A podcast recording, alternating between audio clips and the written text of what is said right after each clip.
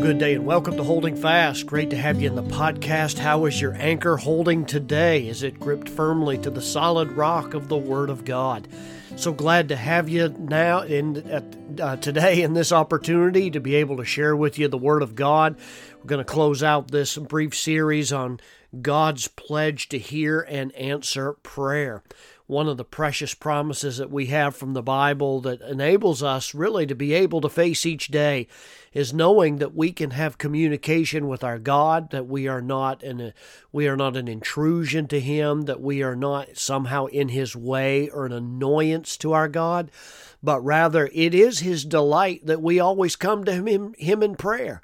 And so I want to begin this podcast today by just challenging you to make sure that you make this a priority uh, your your your very the vitality of your own spiritual walk with God is largely dependent on your communication with Him.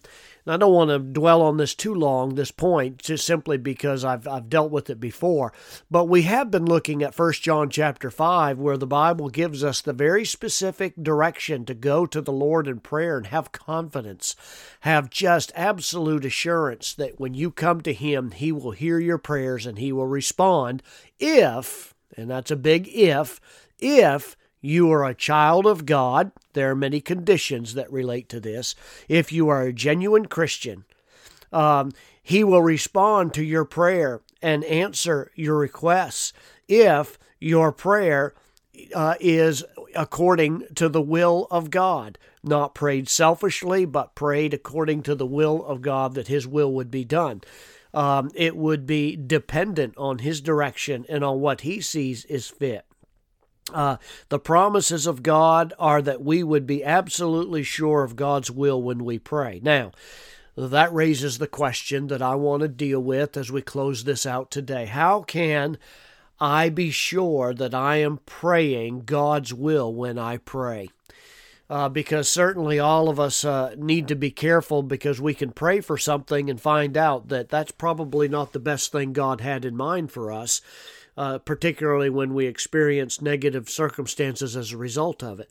So I want to I want to suggest to you that my my viewpoint and my knowledge is so limited of my existence on this earth. I really I cannot see the entire map of God's plan for my life. And if you've ever read the book The, the Pilgrim's Progress by John Bunyan, you really do uh, come face to face with the dilemma that we live as believers in this life. And that is that there are going to be, number one, constantly temptations to stray from the, the path that God has chosen for us uh, or the choices that we need to make because there have been these solicitations from Satan, from from uh, uh, uh, unbelieving people that enter into our lives and they they uh, convince you that another way is better to live your life, to raise your children, to work your job, to be a kind of wife or husband that you need to be. Uh, the world has a, a, a every conceivable opinion about every conceivable topic, and most frequently the world is wrong and there's going to be this constant tug of war between you and your understanding of God. So I want to encourage you praying in the will of God is essential because that's what's going to save you from a lot of things.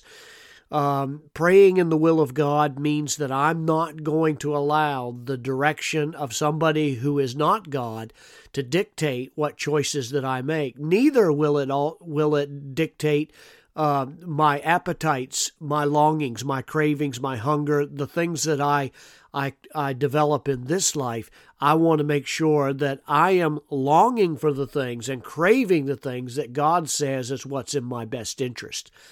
And you know, let's just be frank for a moment. Uh, not that we haven't, I haven't been, but is it not true that I have sometimes I don't even know what choice to make or how to make a decision regarding something in my life that I need to pray about? It is always safer to say, Lord, from my perspective, this is how I see things but I certainly don't want to go beyond your will. So I'm asking you, O oh God, that your will would be done regarding this matter, and then leave it there. Look for the open doors and the shut doors that then God will orchestrate in your life. And I have come to be very dependent on that, and it has saved me from some catastrophic choices. And I want to encourage you to implement that same thing. That's not something that's just true to me, but it's illustrated over and over again in the scriptures.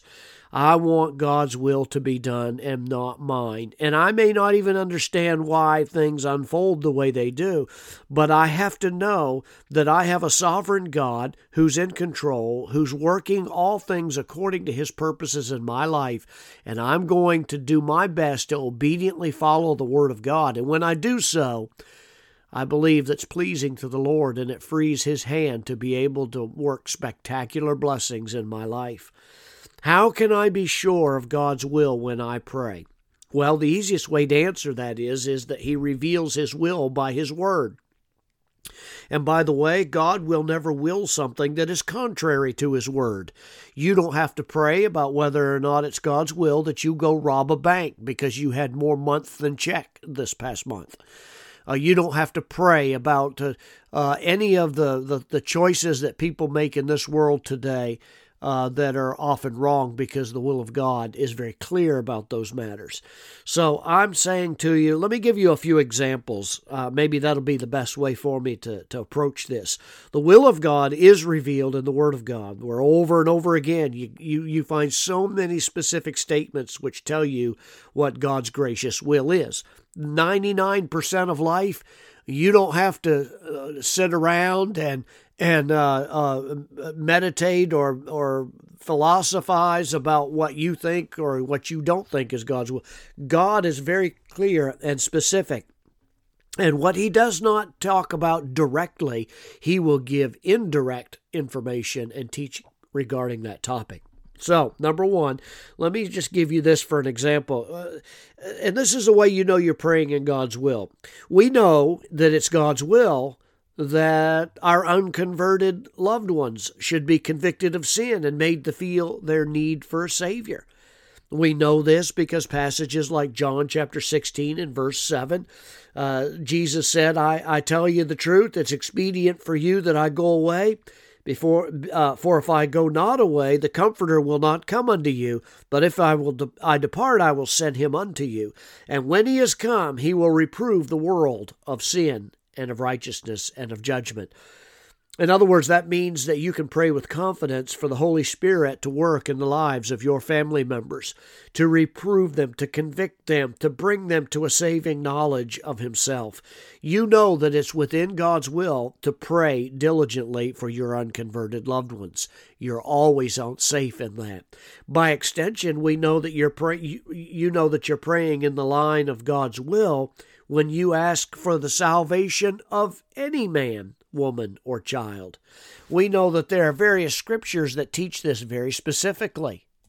The Apostle Paul actually wrote to his son in the faith, Timothy, and he said, I exhort, this is in 1 Timothy 2, I exhort therefore that first of all supplications, prayers, intercessions, giving of thanks be made for all men for kings and for all that are in authority, that we may lead a quiet and peaceable life in all godliness and honesty.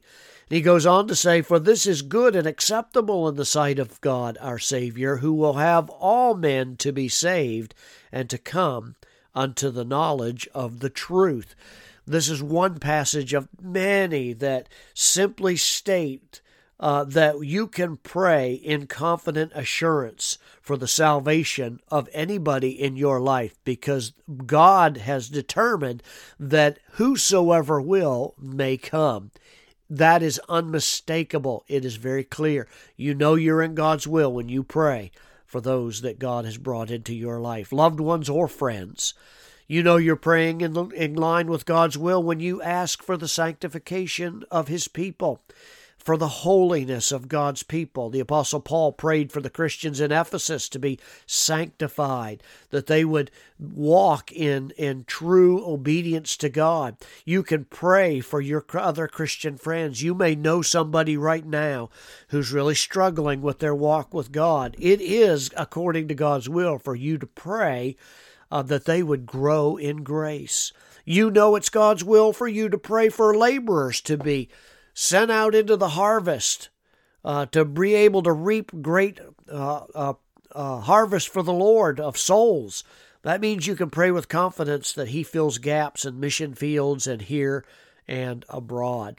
Those are just a few examples to show you that that the more you know the Word of God, the more you will discover the will of God.